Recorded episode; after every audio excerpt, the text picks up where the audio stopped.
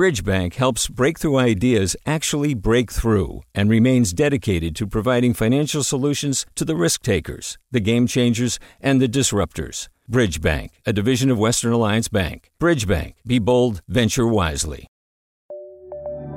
From KQED.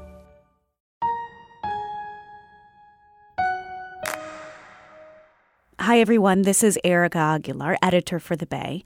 After the recent shootings, and especially after the ones in Gilroy and El Paso, where the suspects have alluded to or just flat out said that they were targeting Latinos, I have been walking around with this feeling of anxiousness, you know, wondering if people notice me and my brown eyes and my dark hair and my tan skin.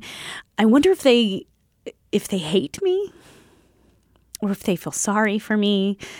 I wonder if they care. It's a feeling that I think other Latinos here in the Bay Area are also feeling right now. That's when I knew, like, well, those bullets were meant for me. Ahora pasó en Texas, pero también puede pasar aquí. Como It's pasa. also a little bit scary because you know this Fruitvale district in Oakland is a it's a huge land land community here. We're both gonna like rise from this. I feel like I needed to hear that from someone who's like from here. Today on the show, we are going to talk to Latinos in the Bay to hear how they are coping with the shootings that have targeted people like them. I'm Erica Aguilar. Welcome to the Bay.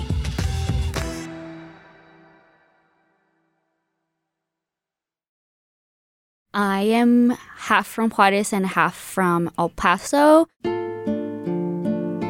I just like to say the border. I'm from the border.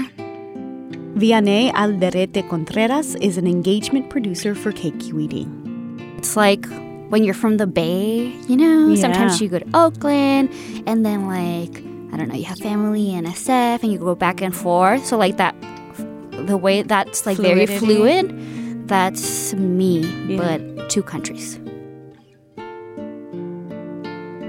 I'm from San Antonio. We just met. Like, I didn't know you a couple days ago. On Friday. We met Friday. Oh my god, we've known each other for six days.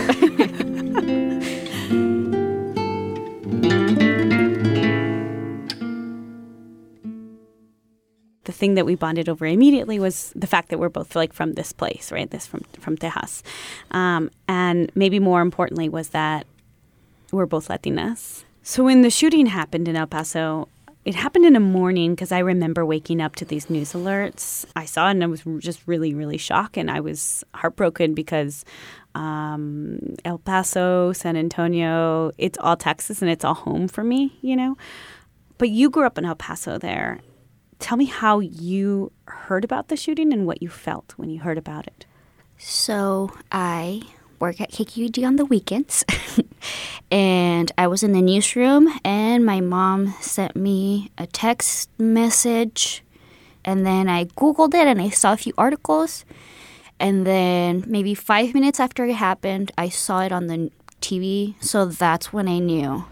Willie, good morning. The Walmart behind me remains a crime scene. That's where that mass shooting took place just a few hours ago. At about 10:40 a.m. on Saturday morning, we are told a lone gunman walked into that parking lot and began to open fire. There was some 3,000 people, upwards of 3,000 people inside.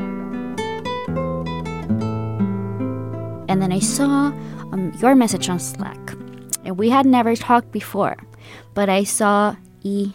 Aguilar. And you sent me, you weren't even that specific, but the way you, the words that you chose and the meaning that you gave it, and you put a few words in Spanish, and like it made, it made all the, it has made all the difference now because I don't feel as alone. Why did you do it so, and so fast? And you thought about me. I I think we didn't even know information that the shooter was attacking, you know, Latinos and Hispanics yet. But when you grow up in a Latino majority city like we did, um, you just kind of know. And I didn't want you to feel alone. And I wanted you to also know that there was somebody else who felt like you did.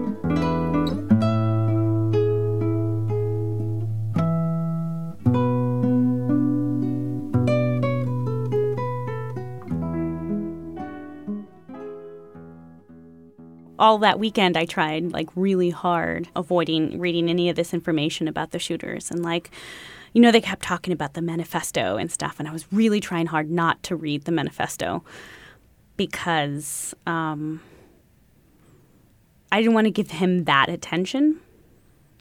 But I also I just kept wondering like why did he do this? And was he attacking like me like was it that? Like I know that the media kept talking about like an attack on Latinos but I just didn't I just needed to know for myself. So then I read it. I did too but I had to do it because ignorance is bliss and we like can't be ignorant right now. Like you cannot um, like your life depends on it apparently. And when I read it I it was like I was a target within the target within the target like within the target. Like this person has a problem with Mexican, Mexican Americans, immigrants, which is me, with this border, which is my home. And then he like wrote something like, "Yeah, the problem is not that the poor Mexicans. The, problem is the Mexicans that get out of the poverty and go to high school and go to universities and go to the good universities. And I was like, check, check, check. Well, that's that's me, us. That's me. That's my friend. That's who. That's who this person has a problem with. Yeah. Yes. That's what I felt too was the hate against uh, an ethnicity that is succeeding or is trying to succeed very recently learned to take BART during rush hour. You and I went to go talk to other Latinos and Latinx people out uh, in the Fruitvale uh, area because I wanted to hear from them. I think I was searching for community. I think I was wanting to see other people who looked, sounded, and felt like me. I actually don't have a lot of Latino Mexican friends here. So I just wanted to connect with someone, be like, "Oh, you're in fear. I'm also. I'm also mm-hmm. in fear." Hola.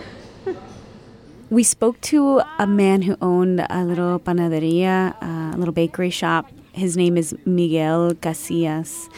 Um, he seemed very angry and just mad at what was going on in this world and what was happening to Latinos and and not just because of the shooting but the political climate even.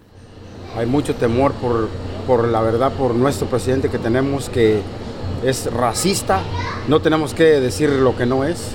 Entonces, este. The first thing he said was like, yeah, racism has always been there, but like now it's like, like uh, like on top of like the table, and it's just like racing, and that was so strange to me because I had not thought about that because I'm from El Paso and I never had like any racist experience in El Paso, and I don't think any of my family members have either. Um, so that that's when I started realizing that every Hispanic, Latino, Mexican American, Latin American is going to have a different um, reaction and uh, has a different background and has a different life. So the nerve that this hit is totally different. Um, do you mind if I ask you what your name is? David. David. David Very good. Flores. David Flores. Mm-hmm. Uh, where are you from? Um, I was born here in Oakland. I, um, I have descendancy from Mexico. Both of my parents are born in Mexico. Uh, One of the persons that we spoke to um, was David Flores. Uh, he worked at this uh, panaderia that we went to. Basically, wherever you go, you know, you don't even know nowadays if you're safe.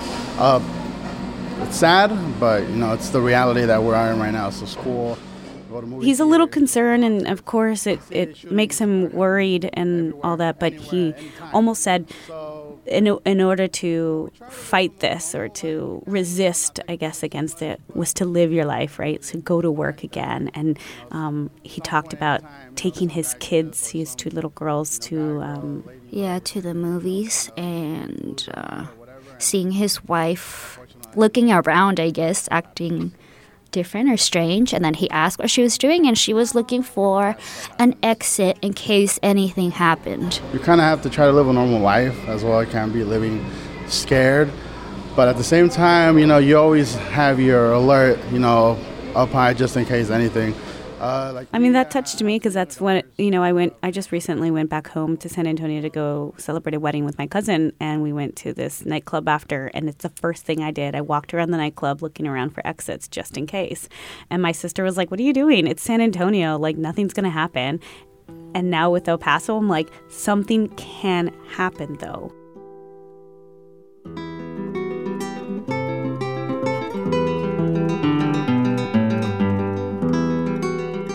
The people who we spoke to were frustrated. One of them was angry, and I haven't let those feelings out because I try to, I try not to be that kind of person. So it felt like, "Ugh, at least someone's letting it out because I can't do it because I'm a journalist.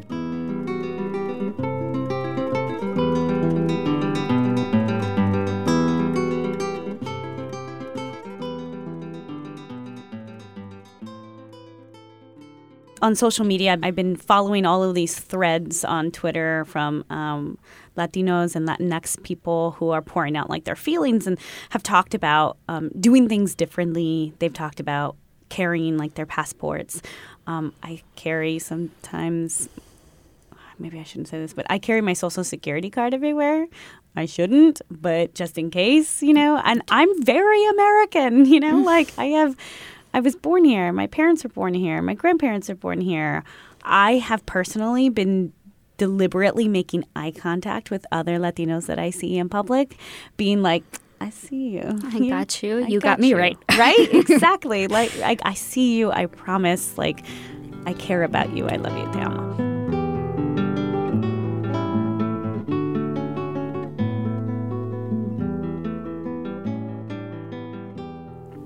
How is your family doing? I called my mom earlier. Bueno, Bueno. I asked her if she wanted to talk to me in Spanish. And even though she hates speaking English in public because she's very embarrassed of her accent, she, th- she thinks people are going to discriminate her, against her.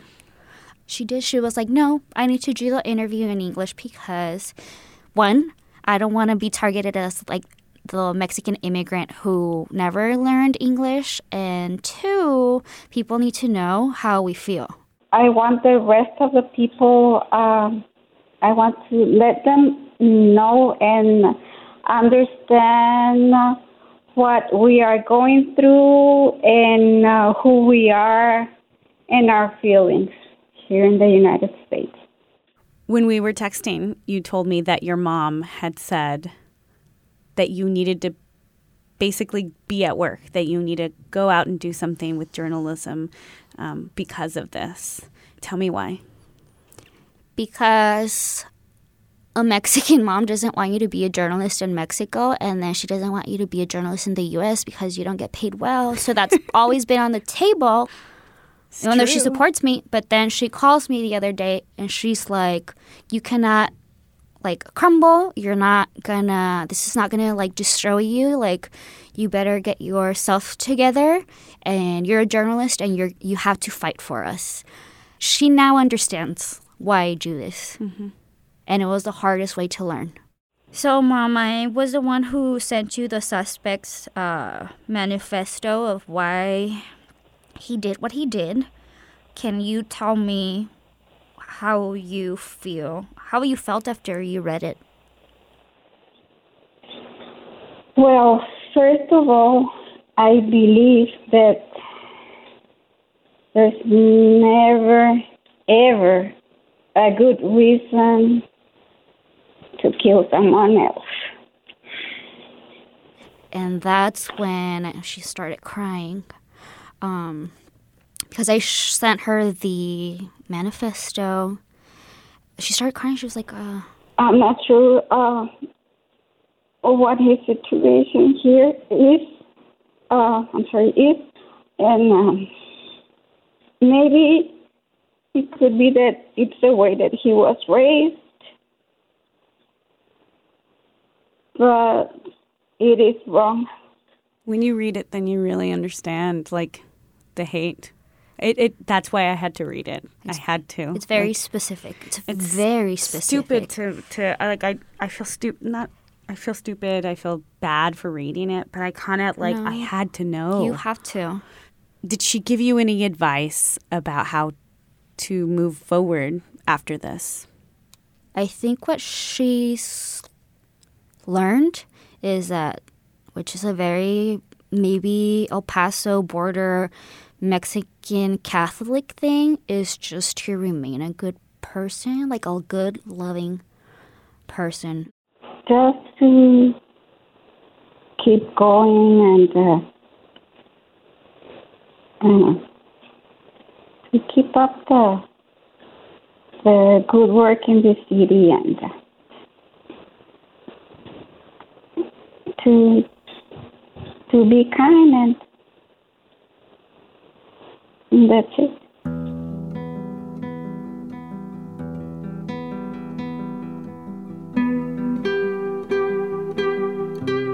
I want to ask this last question, which is like, why did you want to do this episode with me? I missed an opportunity to write another personal like story because I was just so depressed. I was so depressed about what happened that I was I just spent two whole days in bed. What I learned from this is that um, I'm I'm telling you I'm sharing my point of view, and after talking to people today, I'm not I'm not speaking for every Mexican, Mexican American, Mexican immigrant, Latino, Hispano, Chicano, but I'm sure we have similarities as to like we're not feeling very well, so that's why maybe this can help someone else. Thank you so much for talking to me and for doing this. I know. Thank you for sending me that message. I think we're friends now. totally.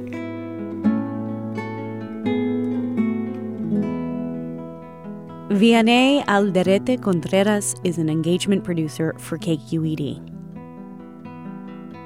I know the thing people say after acts of terrorism is to go about your normal lives, to do the things you would always do, you know, to be you. That's the strongest form of resistance that you can show a hateful person who does these kinds of terrible things. But I can't help that these shootings are changing me and what I do. You see, I'm making more of an effort to reach out to my Latino friends and strangers to let them know that I care. I'm making more of an effort to understand gun legislation. And I'm making more of an effort to simply talk and not to live in fear.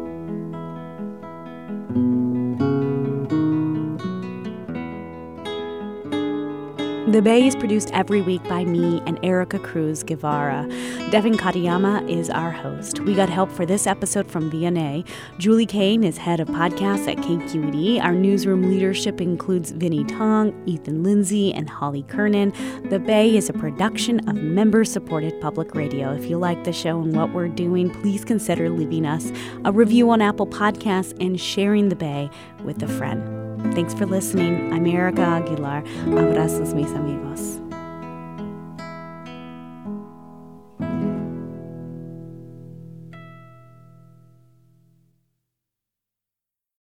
Hey, KQED listeners, I'm right nowish podcast host, Pendarvis Harshaw, dropping a line to invite you to a summer evening of live contemporary jazz at the KQED headquarters in San Francisco, Thursday, June 20th at 7 p.m. We've got a stacked lineup of dope musicians, including vocalist Jamie Z, saxophonist Lydia Rodriguez, and harpist Destiny Muhammad. And Newsflash is the closing event for our podcast. We've had a great run, so help us celebrate the end of this chapter. Get tickets to Liner Notes Live at kqed.org slash events.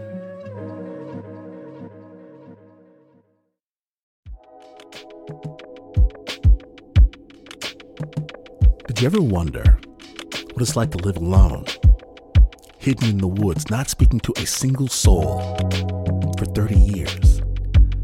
Or wander the desert, uncover a hidden well, and dive to the bottom of the deepest water hole for 2,000 miles? The Snap Judgment podcast takes you there with amazing stories told by the people who live them, with an original soundscape that drops you directly into their shoes. Snap Judgment. Listen and subscribe wherever you get your podcasts.